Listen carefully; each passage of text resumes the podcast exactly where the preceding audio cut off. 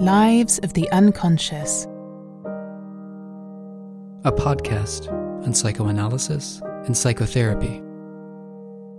Episode 34 Dissociative Identity Disorder. Secret Lives. Split personalities, a beloved theme in art, literature, and film that fascinates us as much as it haunts us. Perhaps because it speaks to a deep, primal fear in human beings that of a dark, unseen side that dwells in each one of us, developing a life of its own against our will or even our knowledge.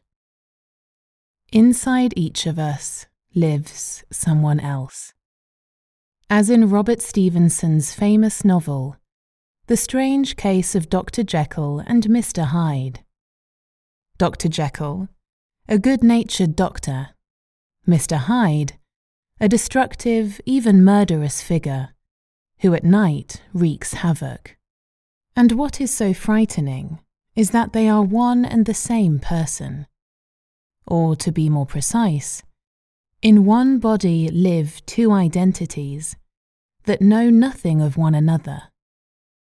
The idea of split personality is fertile ground for stories of great imagination, while regrettably also inspiring and perpetuating numerous misunderstandings that continue to cling to the kind of personality organization that we will take up in this episode. The dissociative identity disorder hereafter abbreviated to DIS. As we will soon hear, it is in no way a battle between good and evil. DIS is both an old and a young diagnosis. It has only recently been introduced into standard diagnostic manuals, such as the DSM and the ICD, and is sometimes still called multiple personality a now obsolete designation. Accounts describing the phenomena of dissociative identity have existed for centuries. Scientific documentation dates back to the beginning of modern psychiatry, to the famous French psychiatrist Pierre Janet, as well as to the beginnings of psychoanalysis. In the first case of psychoanalytic treatment, the patient, known as Anna O, most likely suffered from this so called double conscience, as DIS was known in French psychiatry at the time. To this day, the afflicted, doctors, and therapists of various schools report similar phenomena, and by now there exists well established diagnostic procedures the existence of DIS has been clearly established scientifically and has also been the subject of neurobiological research. Still, the professional community sometimes has difficulties with this diagnosis, presumably because there is something about the phenomenon that rattles the basic convictions we have of ourselves as human beings, something that is simply difficult to believe which is all the worse for those affected, when there is no one else who believes. One common prejudice, for example, is that the experience of DIS is actually the invention of the therapist, who talks their patients into believing such things, thereby creating so called false memories. This is one prejudice, however, that has no scientific support. As the researcher Constance Dalenberg and her colleagues have stressed in their famous review of almost 1,500 empirical studies on dissociative phenomena and DIS. Quite the contrary, they argue. The disorder is more likely being overlooked. This is despite the fact that estimates suggest it affects about 0.5% of the general population and up to 5% of those in psychiatric settings. In other words, the disorder is not much rarer than, say, schizophrenia. Nonetheless, patients with DIS are still being diagnosed as suffering primarily from some other disorder. Most frequently, borderline personality disorder, schizophrenic disorders, or post traumatic stress disorder. So, what exactly is DIS anyway? The remarkable thing about this disorder is that those affected are often not even aware of it at first or are unable to understand its manifestations. Initially, they may only recognize their inability to cope with everyday life, and, beyond that, some very strange, inexplicable phenomena about their experience. For example, there is often a sense that something isn't quite right with the order of time. They continuously forget or screw up appointments without being able to reconstruct exactly how. Parts of the day or activities seem to fly by, with such remarkable speed without any memory of what really happened. In more extreme cases, the continuum of time breaks down entirely. For example, the person leaves the house in the morning for work, gets on the subway, and then suddenly the evening has arrived, and they are standing in front of the stove cooking. Or they suddenly find themselves in a totally unfamiliar street, and only after some effort and investigation are able to determine that three days had in fact passed. These problems with memory apply not only to the present, but also to the past Often, childhood memories, in particular, are only fragmentary, or may not even be available at all. Sufferers may also come into frequent conflict with those around them, may antagonize others without recognizing what about them is so alienating. Sometimes they have absolutely no recollection of things that others attribute to them, as if they weren't even involved such as when they don't have the foggiest memory of being at a party where they met someone. Quite often, they become very withdrawn, may not get involved in longer term intimate relationships. They also often have the feeling of being the subject of strange occurrences, such as finding objects in their room that they never bought, or finding notes or diary entries in handwriting that is not their own. Or they behave in a way that they find inexplicable and strange, such as harming themselves without being able to explain how. However, most people don't seek out therapy because of these curious incidents, so much as because of some of the difficulties that they entail. People often describe symptoms that are typically evident in other disorders as well, such as compulsive behavior, hearing voices, the experience of being influenced by outside forces, severe anxiety, and panic attacks, or powerful nightmares, just to name a few.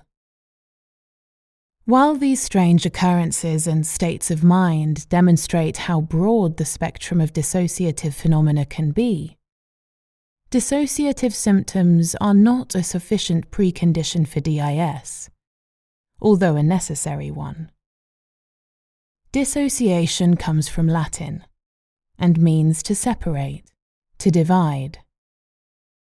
In the realm of the psychological, this refers to basic mental functions, such as memory, feeling, or thinking.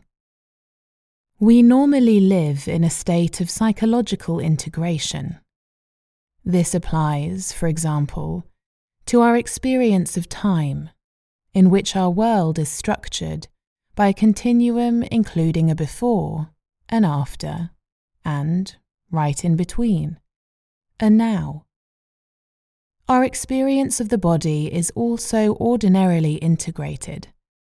I feel that this arm is mine, that I can move it, and like the feeling that one's own body is foreign, such as during local anesthesia, which is highly irritating and unpleasant.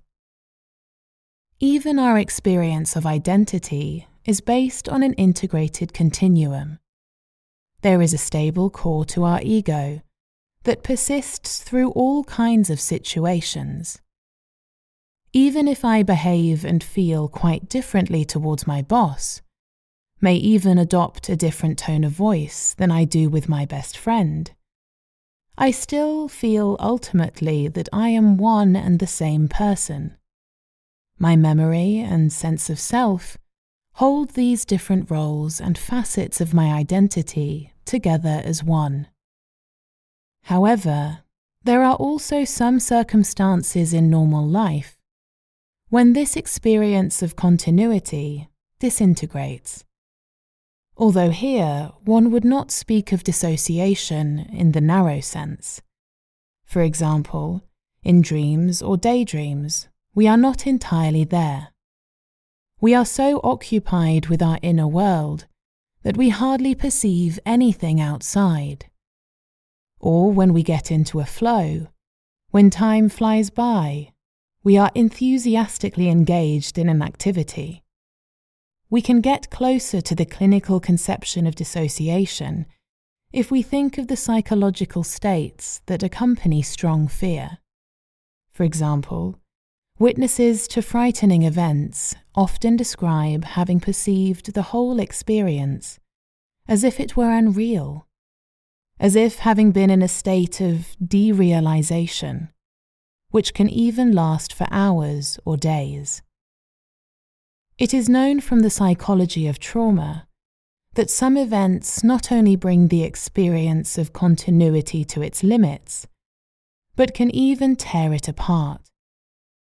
There is, for example, the phenomenon of accident victims wandering around for hours after the shocking incident, even if they are not severely injured physically, and then finally regaining consciousness in some other place, without remembering what happened or where they are.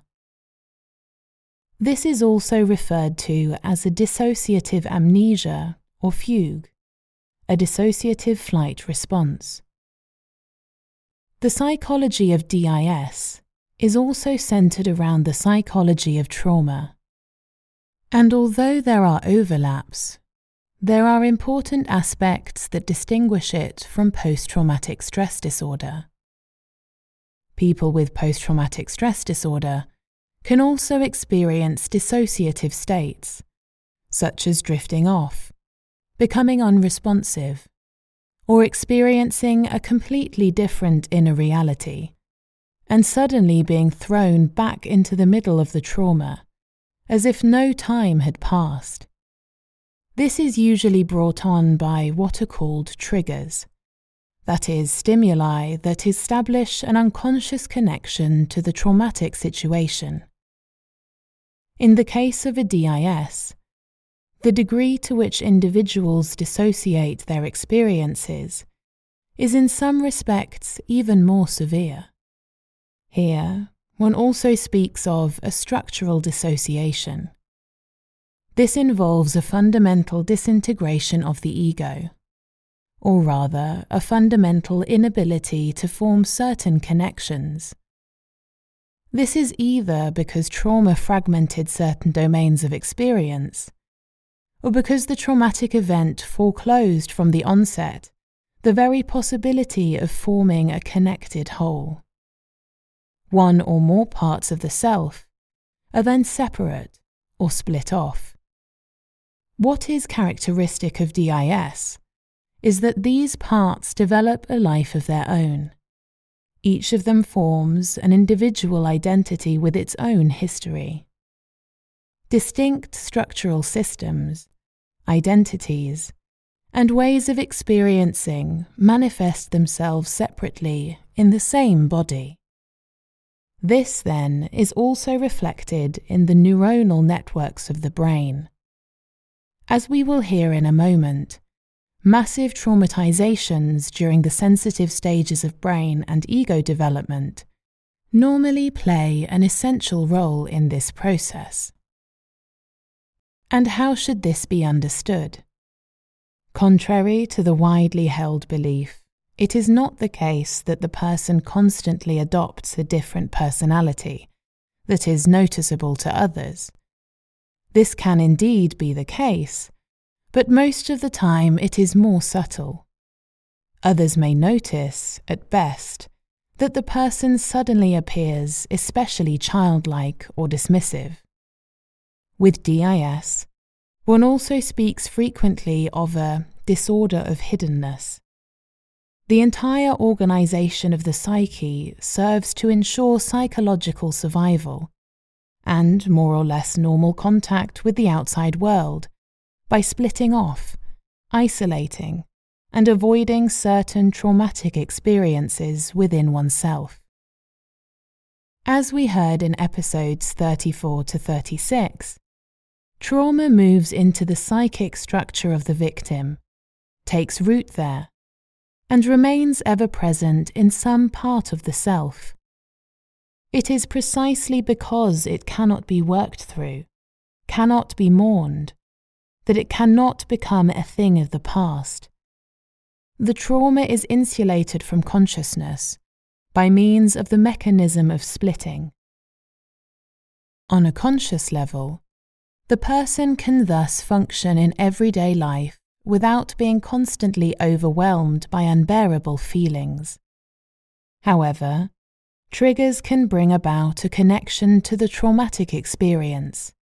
Such triggers can lead to flashbacks, especially in the case of post traumatic stress disorder. As we just mentioned, the person experiences the trauma as directly present, feels as if the traumatic experience were happening all over again. Individuals with DIS may also experience flashbacks and show symptoms of post traumatic stress disorder. However, Triggers can also be points at which an involuntary change of identity takes place.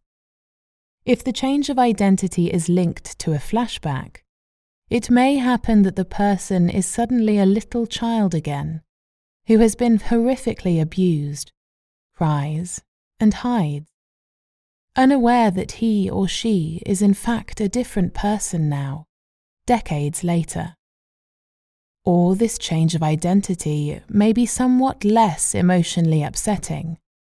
Take the example from earlier. We described person A, who takes the subway to work, then is standing in front of the stove cooking. It may be that work and the subway ride are stressful, thus representing a negative trigger.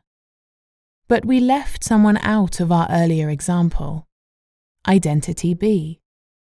She is the one who remained conscious in the subway, as it were. One could also say that she is the one who stepped forward, dealt with work, did the shopping, and then went home again.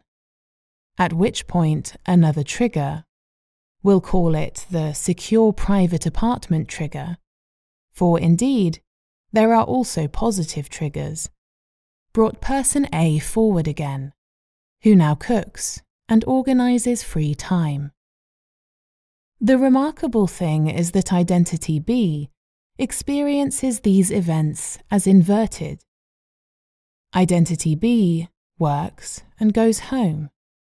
Then there is a tear, and she is back at work.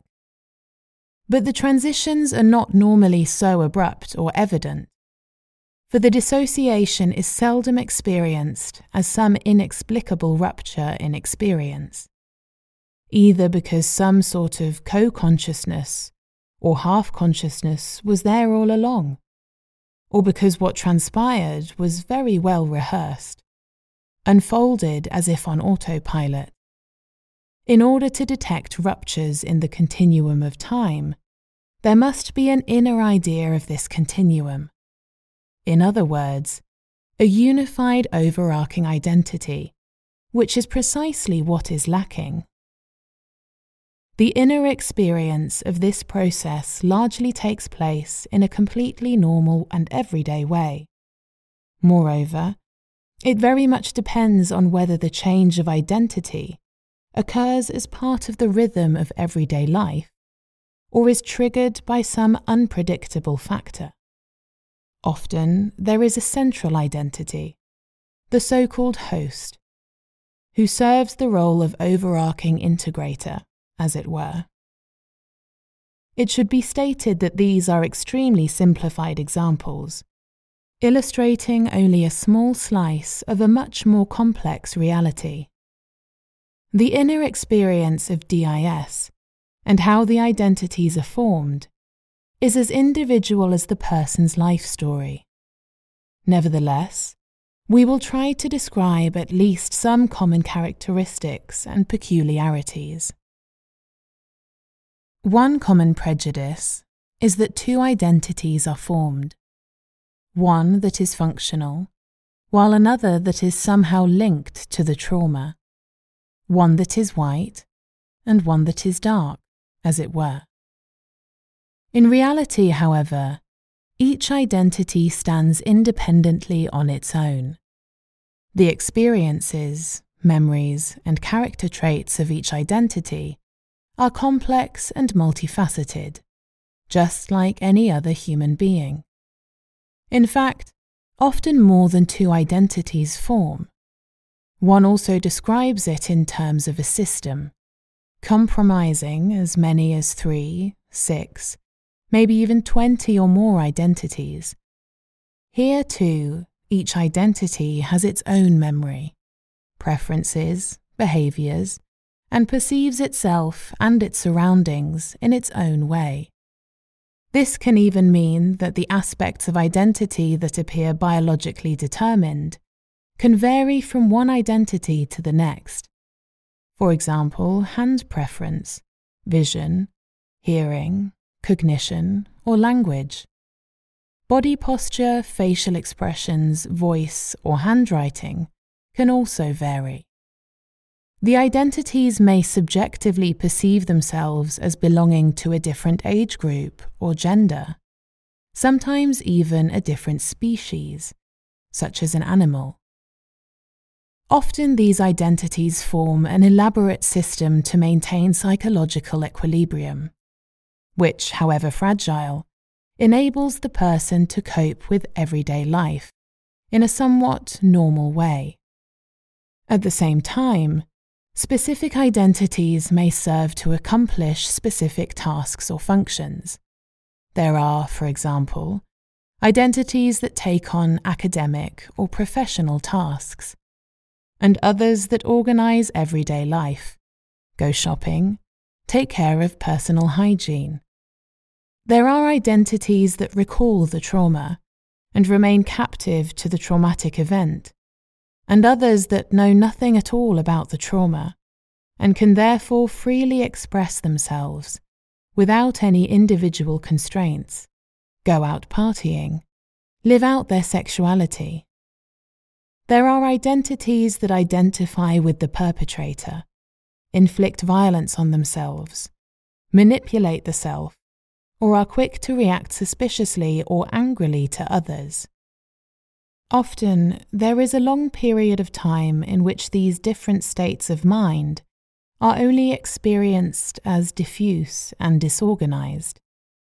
This can depend, among other things, on how well developed the amnesic barrier between the identities is. For example, how aware the identities are of one another. Not all identities have to be completely split off from one another. It may be, for example, that two identities are aware of one another and are in communication with each other, while a third identity is not even aware of the other two. Some people report that they experience a kind of spatial inner world where the identities reside. For example, as a room in which all identities live, or even as a whole house with many rooms and a garden, in which the different identities make up a family. So, how does DIS develop? The scientific community differs on this question. It is not entirely clear why one person develops borderline, another a schizophrenic disorder, and yet another a complex post traumatic stress disorder, or DIS. However, DIS invariably stems from early trauma. Those affected report that their first episodes of dissociative identity were in early childhood. We know from studies that the trajectory of DIS is charted in the first six years of life. In other words, during a developmental phase in which there is still a high degree of neuroplasticity. The basic functions of the ego, such as thinking, reality control, attention control, and the associated neural networks, are still in the process of development and only take shape through interaction with environmental experience.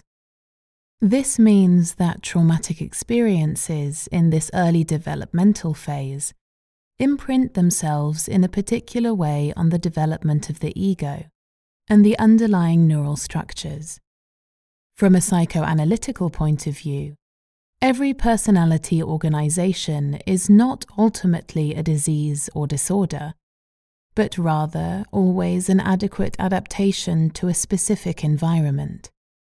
Hence, one must inquire into the early relationships or the early social environment of a child in order to understand the history of how their DIS developed.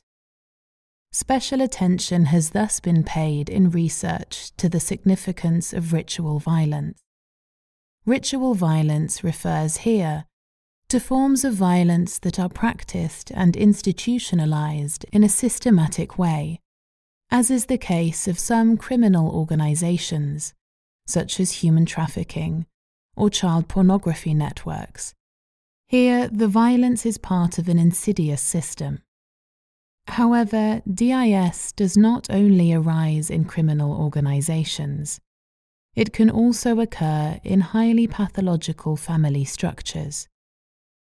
The decisive factor is that the traumatic violence directed against children takes place on a regular basis and is, as it were, split off from a separate reality. It is quite possible that the child is periodically treated with care by the parents or others around them, and that there is some sense of normality where they feel at home such as whenever the child goes to kindergarten. Yet, at a certain time, at a certain place, the child is systematically abused, made completely powerless, overwhelmed with terror and violence.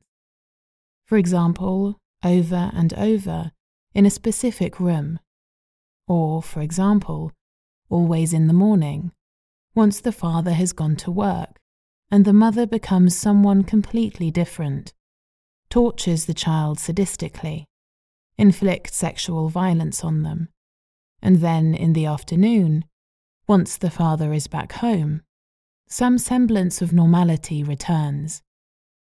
The child has to find an answer to the fact that in certain situations, it has to function in a particular way. In the traumatic situation, it must submit to what is happening, perhaps even cooperate in a certain way, so as not to make it worse.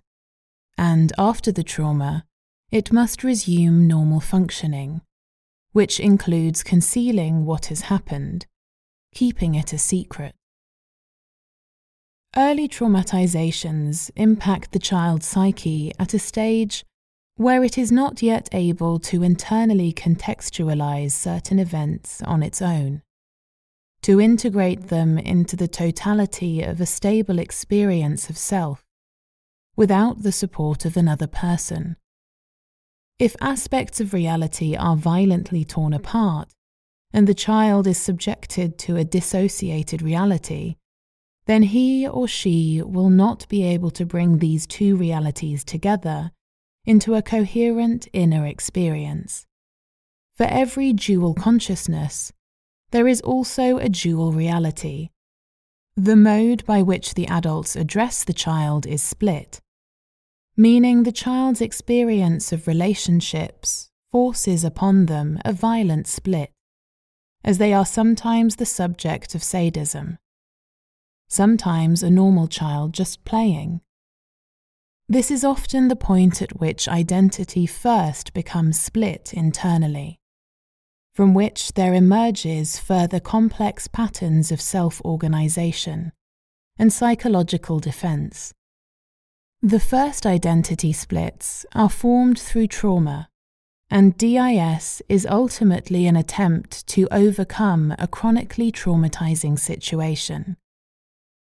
Not only does the perpetrator play a central role in this development, but others in the child's environment do as well. In our example, it would be crucial whether the father, or say a kindergarten teacher, or the grandparents, notices that something is wrong. They might say, It's odd. The child is somehow always different mornings during the week when you two are alone. In other words, these individuals begin to make connections between the separate realities. There is something from the traumatic situation that remains evident in the other reality, as in, when the child is particularly silent or withdrawn. A has something to do with B, even when the links are not yet intelligible. If those individuals notice something, if they try to find out more, then something will ultimately be done and the child will be removed from the traumatizing situation. In this way, they are serving the function of integration, of reconnecting the different states. And if this occurs early enough, if the child is not subjected to the trauma for too long, then it is possible that the different aspects of identity can be reintegrated again. This, by the way, is precisely the work of psychotherapy, especially in the case of DIS, although also with some other disorders. What this involves is trying to establish connections and associations between the different realities, and this usually requires years of careful work. However, in many cases, nobody notices what's happening either because they are personally involved, or because they are unable to believe it, or simply don't want to. Or the process of splitting has already progressed so far that the child can function in certain situations in an almost perfectly normal way, without letting on at all. In that case, it can be very difficult for anyone in kindergarten or later in school to draw the connections. Nevertheless, it must be stated that disavowing the enormity of the situation often does play a role here. For even when observers may have no idea of the implications, there is almost always something conspicuous, something strange or peculiar in evidence. But it can also be very difficult to get to the root of the situation as this often involves complex family systems that are particularly well suited at warding off any kind of outside intervention at all. Indeed, this can be even worse when, for example, the person eventually seeks therapeutic help, and still nobody is willing to believe the unbelievable. Moreover, traumatic violence in the family or in organized crime need not be the only cause. Medical interventions that were particularly life threatening or extremely invasive have also been described by some as having contributed to their DIS, or, for example, tragic and reoccurring experiences in the hospital, as in the case of leukemia at an early age, whereby it again depends strongly on how others deal with it. For example, even the work of simply looking, empathizing, and understanding may entail great, perhaps even unbearable pain. Often it is only through intensive examination and a lengthy process that an individual is even able to become aware of their system of identities, understand its various functions, and be able to communicate this to others.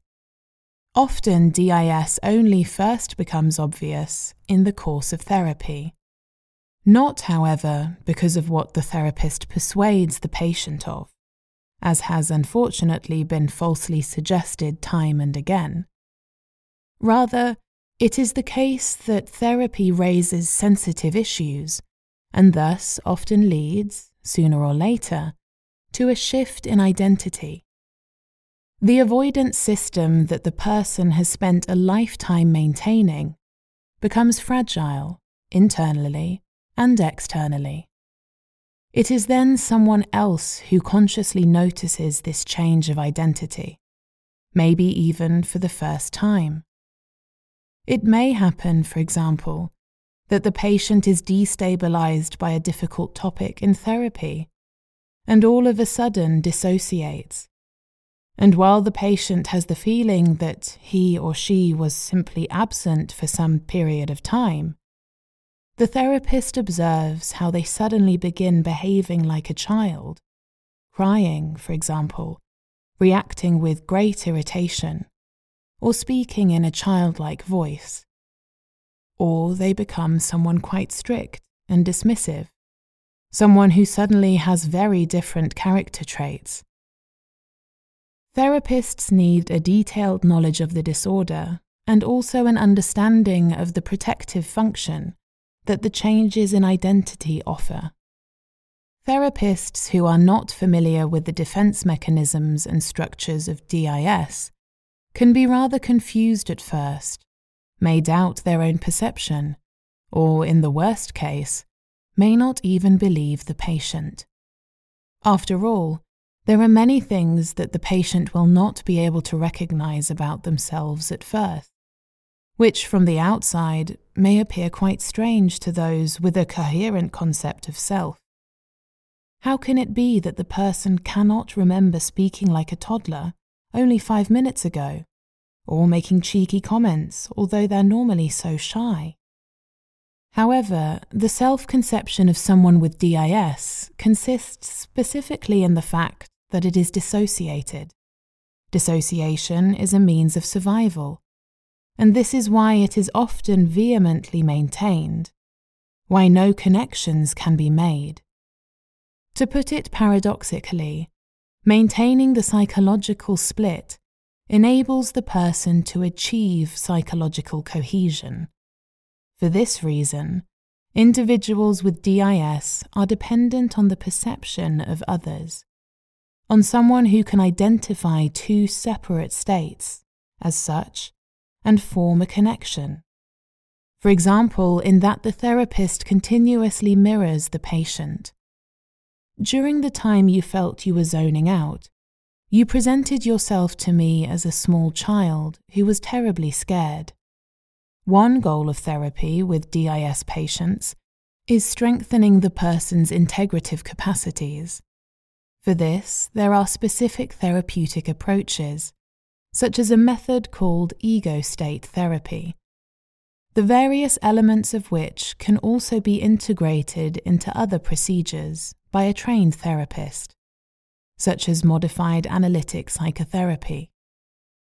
Complete integration, in which the separate identities can consolidate into a single identity, is in some cases successful. However, for many, this is extremely difficult and some sufferers may not even want it to happen. As a general rule, the more parts a person has, the more difficult and complex the process of integration. It is, indeed, quite possible for many to form a relatively well functioning system of identities in order to strengthen integrative abilities it is therefore necessary to work on mutual communication within the system. For the more the person becomes aware of his or her system of identities, the better the identities are able to work and interact together, the more likely it is that the person will be able to maintain some control over his or her life, such as when the person learns how to detect the signs of so called switches or identity changes, and eventually also how to actively prevent or evoke them. Understanding who one is and finding a way to live with that person without fear, even if there are many of them will not alter the traumatic past, but it can involve some measure of healing.